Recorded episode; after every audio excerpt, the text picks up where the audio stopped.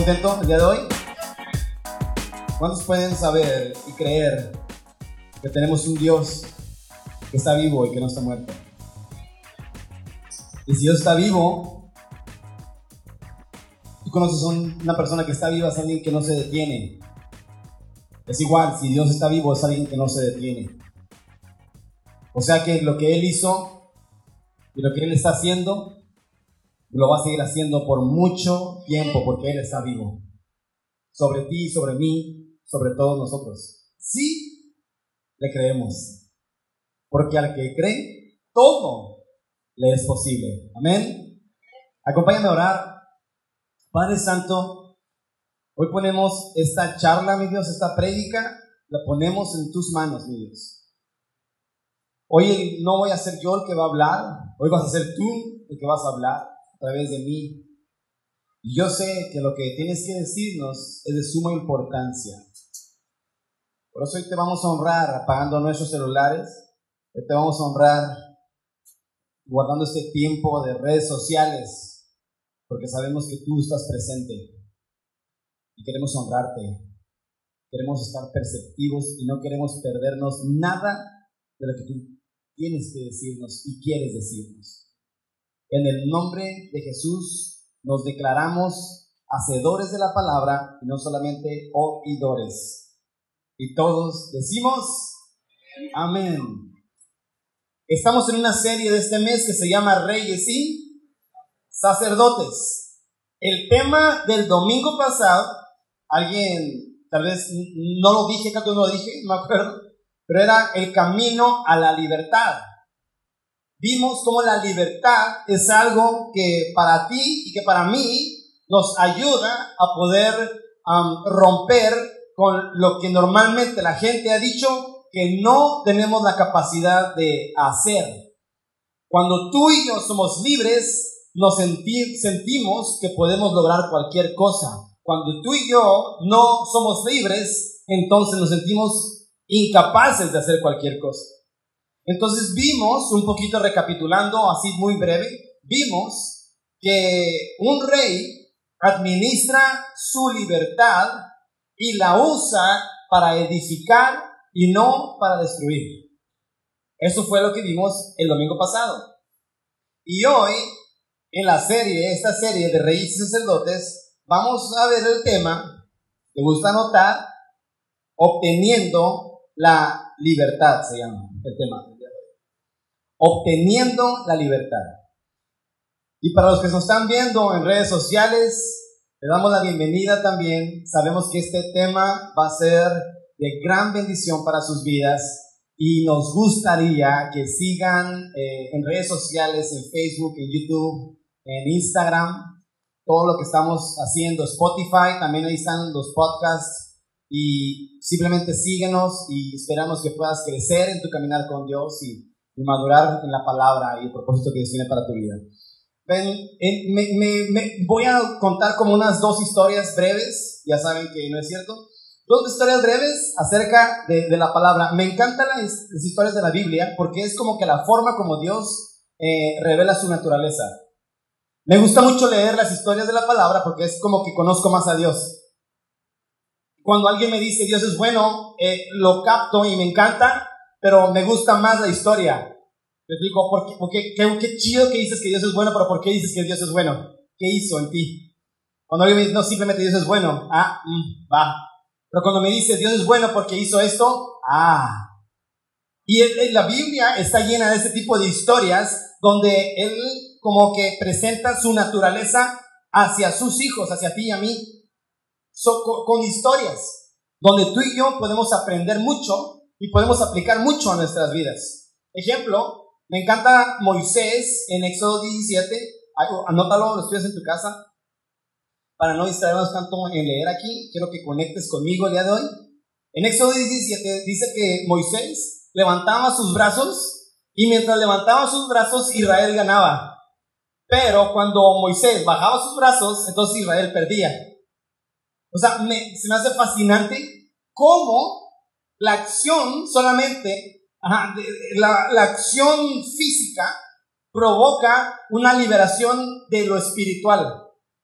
Se me hace eh, muy fascinante que lo que tú y yo hacemos físicamente aquí libera algo espiritualmente allá. ¿Sí, van conmigo? O sea, la Biblia no habla mucho, o bueno, sí habla un poco de ángeles. En las iglesias no se habla tanto de ángeles porque por el miedo a, a terminar adorando a los ángeles o porque terminamos como rindiéndole culto a los ángeles. Yo conozco iglesias que le rinden culto a los ángeles. Es como que ángeles y ángeles y todo gira alrededor de los ángeles, ¿no?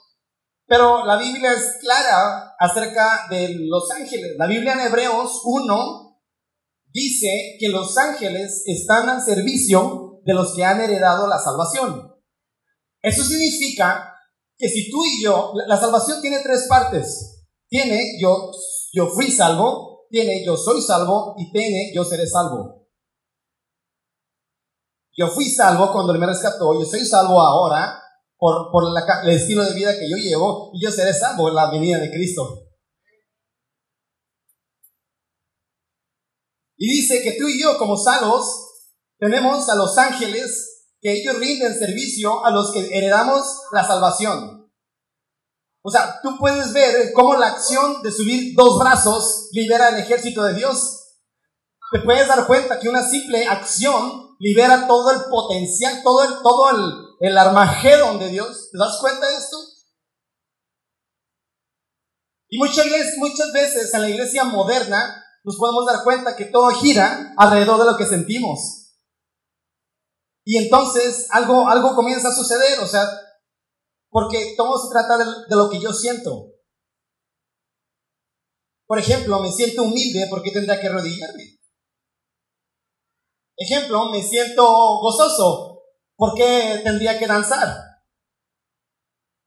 Ejemplo, me siento con mucha fe porque tendría que tomar riesgos. ¿Me explico? Entonces casi todo gira alrededor de lo como tú te sientes y como yo me siento. Y, es como que reducimos lo espiritual a tus sentimientos. reducimos lo espiritual a solamente lo que está en tu interior, lo que, como tú te sientes. Yo no imagino mi relación con Mamilla sustentada en cómo yo me siento. Me imagino que sería así como que hoy me siento, hoy siento que la amo y mañana tal vez sienta que no la amo. Y entonces mis acciones sobre ella, basadas en mis emociones, Hoy, siento que la amo y le voy a rendir besos y voy a hacer darle flores y que siento que la amo. Pero el día de mañana tal vez no siento que la amo y no voy a hacer nada. Mi relación con Mamilla no está basada en lo que yo siento por ella. Mi relación con Mamilla, con mi esposa, está basada en las acciones que yo decido hacer para demostrarle cuánto la amo a ella. Son acciones que liberan algo en ella y ella hace acciones que liberan algo en mí. ¿Me explico? Las acciones son súper importantes. Ejemplo, tú sientes que tienes que bajar de peso, pero, pero tus acciones es como que pues no dejas de comer. O sea, me explico, yo he escuchado comentarios de personas que me han dicho, ah, como que, no, sí siento, siento que debo de bajar de peso. Pues qué chido que lo sientes, pero ¿qué vas a hacer? O sea, tienes que, tienes que, tienes que hacer, tienes que dejar, dejar de comer. O bueno, no dejar de comer, simplemente comer un poco más saludable.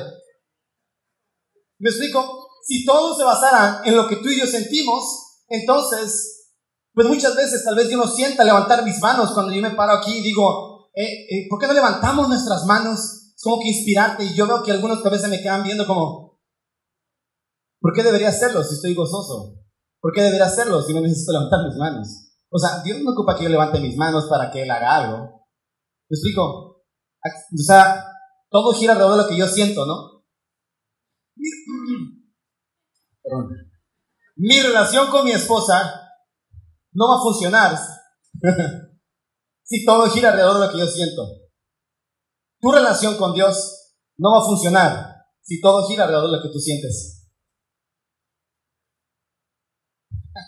Se ocupa accionar. Y la Biblia nos enseña que hay una relación muy estrecha entre las acciones físicas y la liberación de lo espiritual. Moisés sabía lo que hacía. Porque él sabía lo que yo hago aquí, se libera allá. Moisés sabía lo que estaba haciendo. Una acción física, hasta tuvieron que traer piedras para que él no bajara los brazos. ¿Me explico? Cómo el ejército de Dios era liberado cuando Moisés hacía una acción. Por eso es muy importante que nuestra relación con las personas y nuestra relación con mi esposa, con, con mi esposo, como reyes y como reinas, nuestra relación con las personas que nos rodean sea una, una relación de acción, más allá de una relación de sentimientos.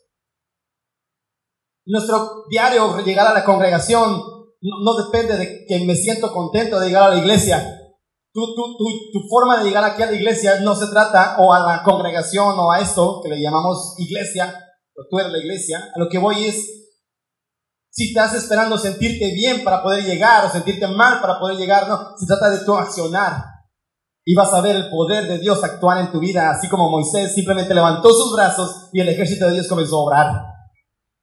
Se me hace increíble cómo otra historia, como Eliseo y su criado en Segunda de Reyes 16 se me hace inexplicable cómo estos, el ejército venía a matar a Eliseo. Y de repente el criado, una mañana, se le ocurre pues hacer lo que todos hacemos. En la mañana nos despertamos, lo primero que hacemos es pues ver Netflix, ¿no? Yo creo. O es lo que hago yo, no se crean. Pero vas al baño a, hacer pipí tal vez, ¿no? No sé quién hace eso cuando se levanta, o del, o de otro del 1, del 2 o del 3, depende de qué cenaste. Pero, pero, el 3. Gracias, Pepe, ya, ya, ya. 123.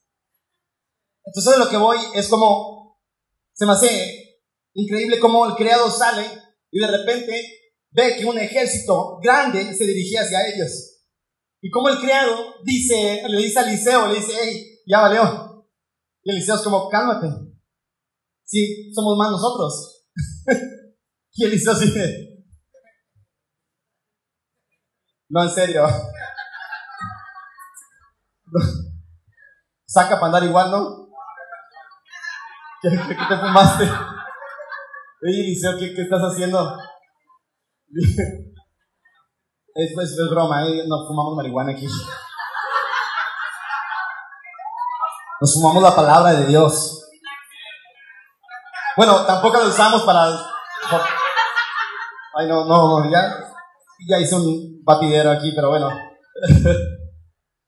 Pero se me hace bien interesante cómo de repente Eliseo le dice: Papá, papi, dale chance que él vea lo que yo puedo ver. Dale chance que él pueda abrir sus ojos espirituales para que él tenga confianza. Y de repente Dios abre los ojos espirituales del criado y ve caballos, carruajes de fuego, ve ángeles, ve un ejército mucho mayor del que venía. Y el criado, el criado pudo decir, esos cuates no la van a armar. No saben con quién se metieron. Y ahora eran dos locos viendo algo que Dios quería que vieran simplemente porque Eliseo se atrevió a decirle que sí a Dios. Simplemente porque Eliseo tuvo una acción física, Eliseo decidió decirle que sí. Él había estado profetizando, profetizando, profetizando lo que iba a pasar. Y el enemigo estaba muy enojado que por eso querían matarlo. En este momento de la historia, Eliseo no era tan amado. Por eso querían matarlo. Pero él se atrevió a decirle, no importa lo que pasa a mi alrededor, yo te sigo diciendo a ti, sí, sí Dios. Mi llamado, yo te digo sí Dios a ti. Yo te digo sí. Y ese sí que Eliseo le había dado a Dios liberó algo enorme en lo espiritual, en lo que tal vez tú no estás viendo, pero que sí está sucediendo. Pero cuando tú le dices que sí a Dios, a tu llamado, cuando tú dices que sí a Dios, entonces algo, ese accionar físico que no tiene ningún sentido para ti, libera algo enorme en lo espiritual que tú ni te imaginas. Y de repente estáis un chorro de ángeles y carruajes de fuego y tantas cosas por decirle que sí a Dios, pero están como esperando a que tú digas, a que tú declares la palabra para que ellos comiencen a moverse.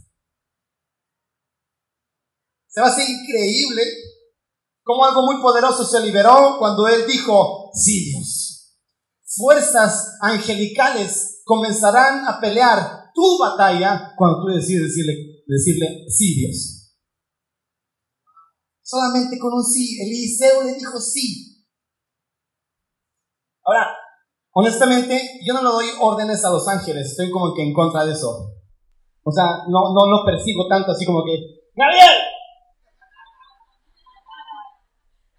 Miguel, ya, ya. Y cabeza de venado, porque así le puse yo, no sé, o sea, porque le vi que tenía una cabeza de venado, no sé. O sea, yo no le doy órdenes a mis ángeles como que, ángeles, guardias, mm, no soy tanto así como... Pero lo que sí hago es que cuando Dios me da una palabra, o sea, una palabra a través de esto, yo la declaro y confío que ellos me están escuchando y que van a hacer algo. Porque ellos siguen la voz de Dios, yo la declaro.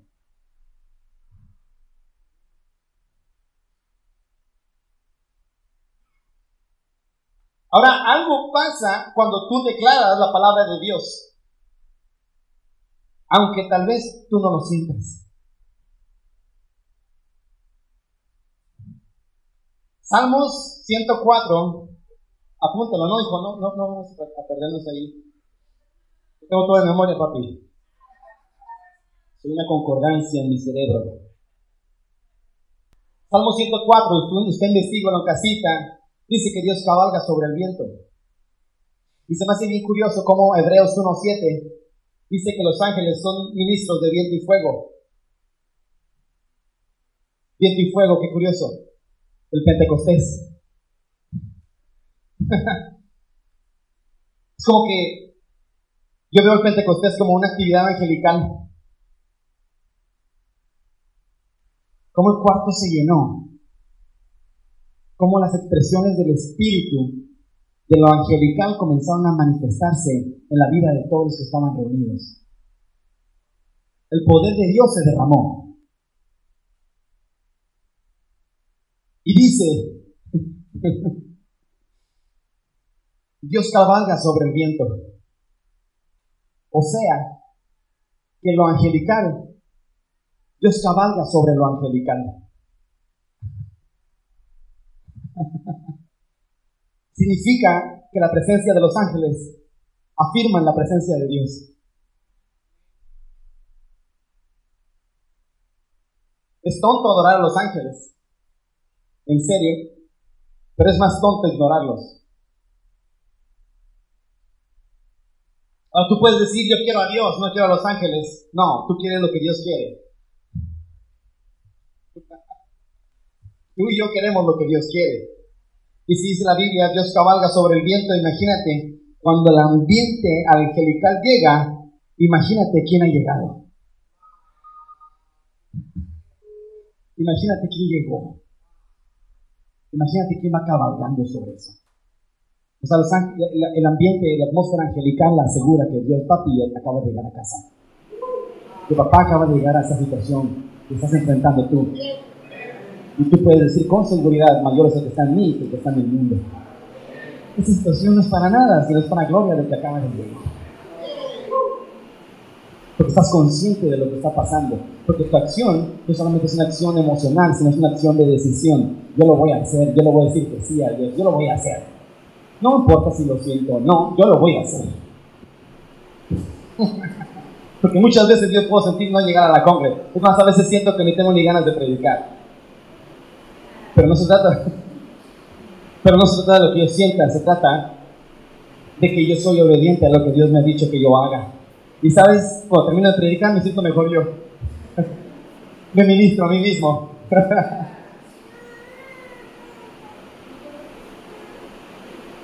Ahora puedes decir tú, yo no necesito a los ángeles, pastor, tengo el poder de Dios. Al menos usa lo que Él usa. Tampoco Él te necesita a ti. Puede predicar mucho mejor que tú y que yo. El Evangelio lo conoce mejor que tú y que yo. La Biblia la conoce mejor que tú y que yo. No lo necesita, pero te escogió. Te escogió a ti con un propósito divino. Y él también escogió a los ángeles con un propósito divino. Fue a través de un ángel que le dio el mensaje a María de que iba a nacer el Salvador. ¿Pudo haberlo hecho directamente él? Sí. Pero él decidió escogerlo a él. como Él ha decidido escogerte a ti. Para un propósito divino. Amén. El criado pudo ver el tamaño de la misión de Eliseo a ver el tamaño de los que estaban con él. Muchos tal vez hemos, no queremos meternos tanto con Dios, porque tenemos un dicho ese, que, yo pensaba también. Eh, más metido con Dios, más problemas con el diablo. ¿No te ha pasado esto a ti? Conmigo ya pasó. Es como que no me quiero meter tanto con Dios y servirlo y esto y lo otro porque yo sé que aquel se va a enojar y el chanclas no se va a dejar y y luego, luego, es bien curioso, no sé si te pasa que cuando más te metes con Dios, o cuando estás a punto de predicar, o cuando tú has dicho, sí, Dios, con todo, y voy a pelear por ti, el día siguiente es como que pierdes tu trabajo, la novia te deja, o sea, te, se te rompe algo, el tacón se te rompe, esto así como, ¿qué onda, Dios? Te acabo de decir que sí. Y normalmente cuando hacemos una acción es como, sí, como, como si todo comenzara a salir mal. Entonces, esto ha hecho que nuestra fe se reduzca a una parte donde no tengo que meterme en problemas. Yo tengo una pregunta para ti. ¿Dónde había más ejército? ¿Con el criado o con el general?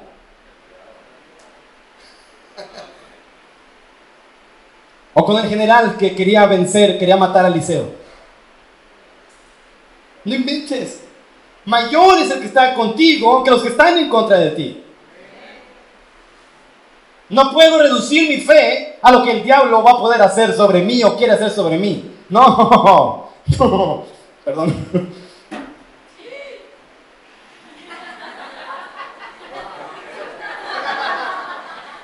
¿Estás aquí, Gabriel? Qué bueno que llegaste. Ahora, lo que, lo que estoy tratando de hacer aquí con esto que estoy diciendo es quiero ilustrar un poco la atmósfera que se activa cuando tú,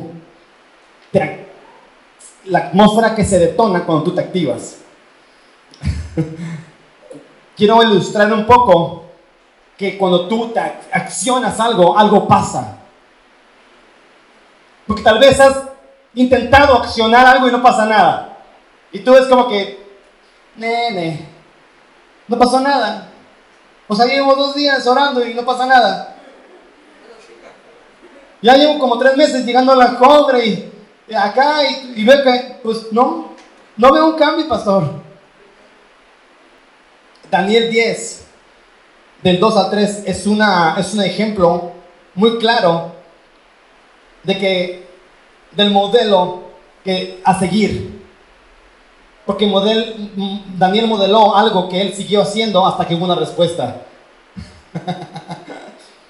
Mira, Daniel, ese sí dijo, Daniel 10, de 2 al 3. Dice, en aquellos días yo, Daniel, estuve afligido por espacio de qué? Tres semanas. No comí manjar delicado ni entró en mi boca carne ni vino, ni me ungí con ungüento hasta que se cumplieron las tres semanas. Esto es una acción que hizo este, Daniel. Pero vamos al 10 y te vas a fijar cómo 10.10 dice, y aquí una mano me tocó e hizo que me pusiese sobre mis rodillas y sobre las palmas de mis manos. Siguiente. Y mira, dice, y me dijo, Daniel, varón qué? Muy amado, está atento a las palabras que te hablaré y ponte en pie, porque a ti he sido enviado ahora. Mientras hablaba esto conmigo, me puse en pie temblando. La traducción de, Daniel 10, um, versículo 2, Mm, más bien versículo 3, donde dice alimento o comida delicada, es igual eh, como comida deseada. varón deseado tiene la misma traducción que alimento deseado. Varón amado, perdón, tiene la misma traducción de alimento deseado. Y alimentos deseados son los vegetarianos. Digo, las carnes, perdón. Alimento no deseado es como que los vegetarianos. No se crean. Pero aquí lo que estaba haciendo Daniel es esto. Voy a poner lo que es deseado para mí a un lado para buscar a Dios. Cuando él accionó eso en su vida, entonces Dios lo favoreció diciéndole cuán amado era para él y llegó con una respuesta, una respuesta que Daniel estaba esperando. Cuando él tomó una acción, él decidió ayunar, él decidió no abstenerse de deseos terrenales, de alimento deseado, para convertirse en un varón amado. La acción del ayuno liberó el favor de Dios. Ahora, yo sé que es muy difícil ayunar y como iglesia tal vez nunca lo hemos hecho, pero que no lo hayamos hecho no significa que no sea importante. Por ejemplo, yo dejé las drogas, para mí es muy importante, yo dejé las drogas y dejé el alcohol y dejé muchas cosas, pero decidí como que mi, mi dinero, ahora ya me quedaba dinero, porque antes todos se me iban a tomar, fumar y, drogarme y esto, que tú, ustedes algunos saben, no sé. Pero, ¿sabes? Tomé la decisión, dije, bueno, si ahora voy a tener dinero, voy a invertir en buena comida. Entonces me gusta comer bien. No soy como que me gusta un restaurante fino, sino que me gusta comer donde se come rico. Aunque sea un puesto de tacos, no importa, a mí me gusta comer donde se come rico. Entonces, para mí un ayuno es fatal. Porque antes todo mi dinero me lo gastaba tal vez en tomar, en drogarme y comía lo que me encontraba. Pero ahora es al revés, ahora como rico. Y cuando es como que vamos a ayunar es, no, lo único que tengo, lo único que me queda lo único que puedo decidir o puedo como, como disfrutar. Pero sabes qué? Cuando yo me pongo a pensar en la recompensa que va a tener eso, no inventes. Yo decido hacerlo voluntariamente y yo digo, va. Porque yo sé que cuando yo ayuno, cuando yo me abstengo de algo terrenal, entonces el favor de Dios se hace manifestado en mi vida. Ya está detonado pero tal vez no está manifestado. Es algo muy diferente a la forma de ayunar que tal vez tú y yo teníamos en la antigua escuela. Porque anteriormente yo veía como, híjoles, el ayuno es como, como un momento de padecimiento, ¿sabes? Es como que muy triste. Yo participé en varios ayunos y es como que muy triste. No había como gozo no había como alegría, no había como disfrutar. Y yo, yo, me sacaba mucho de onda. Pero me encanta mucho que Daniel modeló el tipo de ayuno o la acción que hizo. Él dijo, yo voy a ayunar hasta que reciba una respuesta.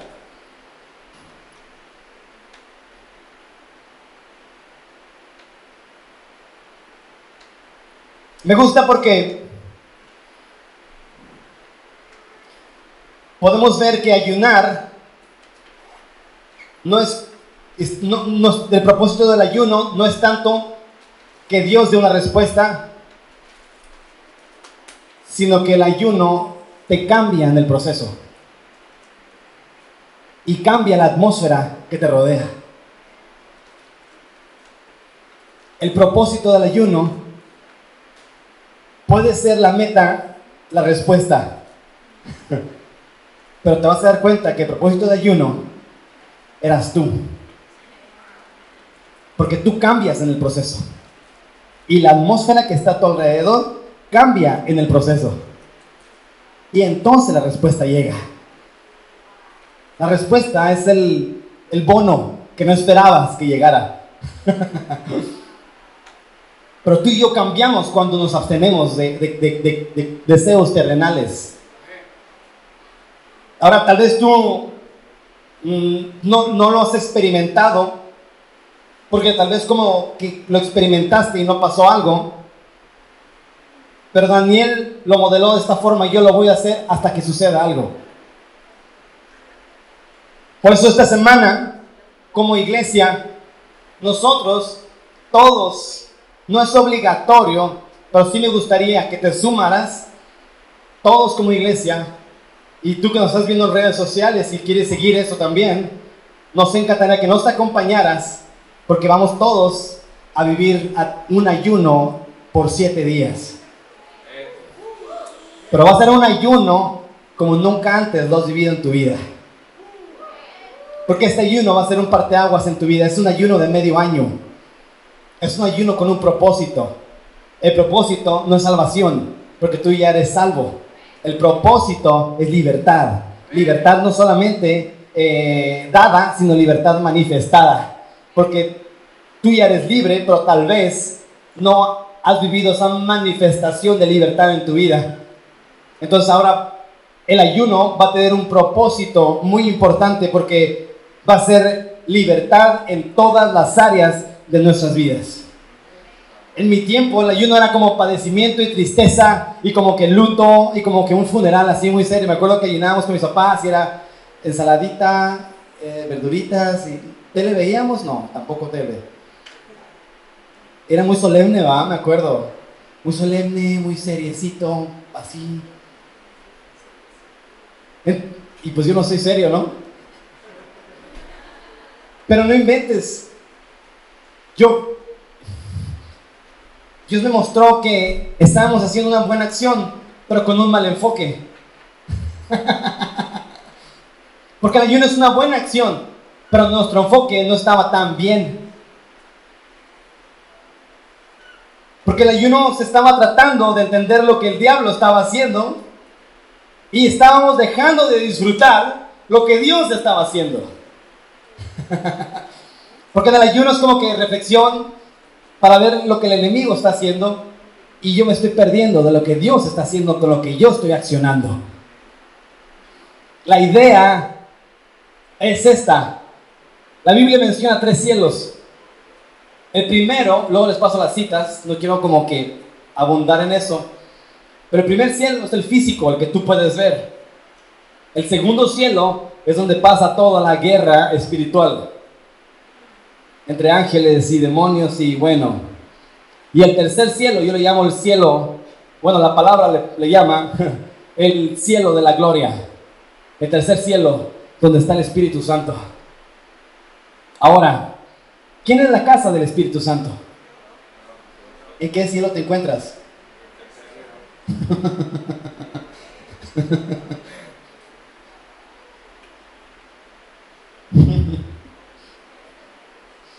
Ahí estaba el problema. Porque yo no voy a ayunar para victoria, yo voy a ayunar desde la victoria.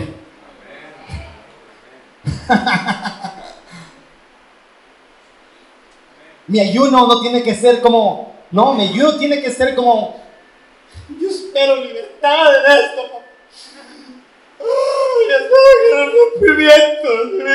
No, mi ayuno tiene, tiene que terminar en gozo. Mi ayuno tiene que terminar confiado en que Dios está haciendo algo. Mi ayuno tiene que estar, mi, mi ayuno yo tengo tiene que estar presente donde me encuentro yo. Yo voy a reclamar la victoria que ya Dios me dio.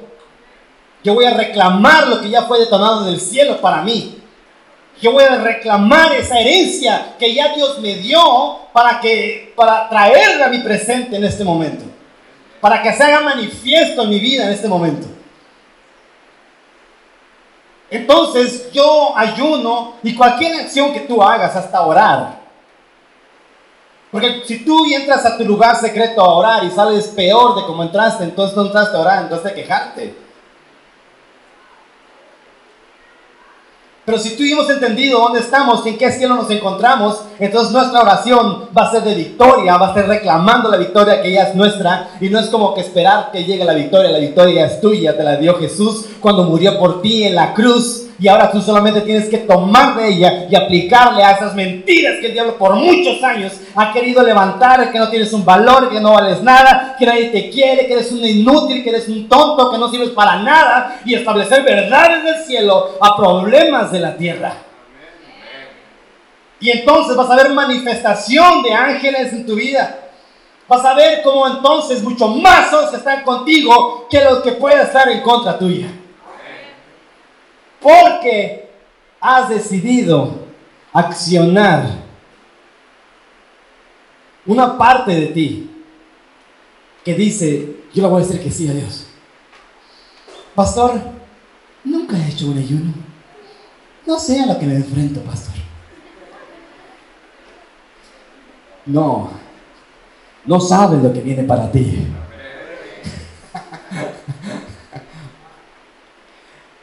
Mira, los soldados cuando recién llegaron con Eliseo no le pudieron hacer nada, quedaron todos ciegos. Eliseo tuvo que llevarlos a todos de regreso a su casita. Ahí está, mijito, ya llegaron, aquí quédense. No lo encontraron. Cuando tú y yo decidimos accionar, en vez de sentir, pastor, yo no siento que ocupo un ayuno, yo vivo en victoria. Estoy súper bendecido, prosperado, exitoso. Qué padre declaración. Pero no es lo que tú sientes que necesitas, es lo que Dios sabe que tú necesitas. Porque tal vez yo no siento que debo de ayunar, pero sabes, yo voy a accionarme en el ayuno porque yo sé que algo se va a detonar. Amén. Yo sé la recompensa que va a venir y lo espiritual se va a acercar y Dios va a llegar. Se va a hacer presente en mi vida y la atmósfera de mi casa, de mi familia y de mi vida va a cambiar. Y usted va a aprender a ser paciente. Nuestro ayuno debe de terminar en gozo. ¿Por qué? Porque estoy convencido que Dios se está moviendo. Estoy convencido que ángeles están asegurando que Dios está presente. Y donde está el Espíritu de Dios, ahí hay libertad. Entonces como un rey, como una reina que necesita libertad para reinar, en esta semana el enfoque de este ayuno va a ser la libertad en cada área de tu vida, física, emocional, financiera, de tu pasado, de relaciones. Libertad en cada área de tu vida. Imagínate. Pastor, que yo sepa, yo ya soy libre. ¿Por qué no lo intentas? A ver qué pasa. ¿Cómo lo ves? ¿Te gustaría? Ahora, hay muchos tipos de ayuno.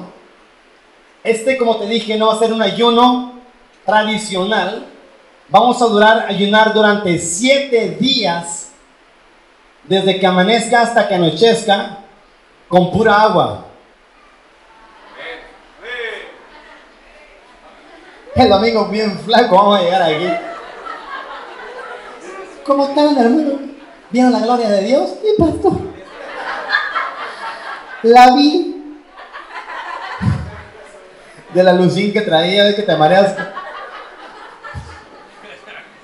Lo que estamos acostumbrados a comer desde la mañana, a las 8 de la mañana estoy desayunando y yo, y le digo, mami, ¿qué, ¿qué, me acaba de decir Dios? Dios como que Dios, neta, estoy en mi mejor temporada, o sea, híjole, O sea, voy a Starbucks todos los días, por favor. Ya me lo prohibió el doctor, ya no puedo ir. Pero la idea del ayuno es esta, y quiero dejarte claro esto, porque no es algo, no, no, quiero que se, no quiero que lo tomes de una forma religiosa.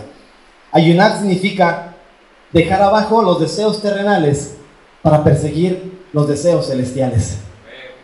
Ese es el enfoque del ayuno. ¿Estamos bien?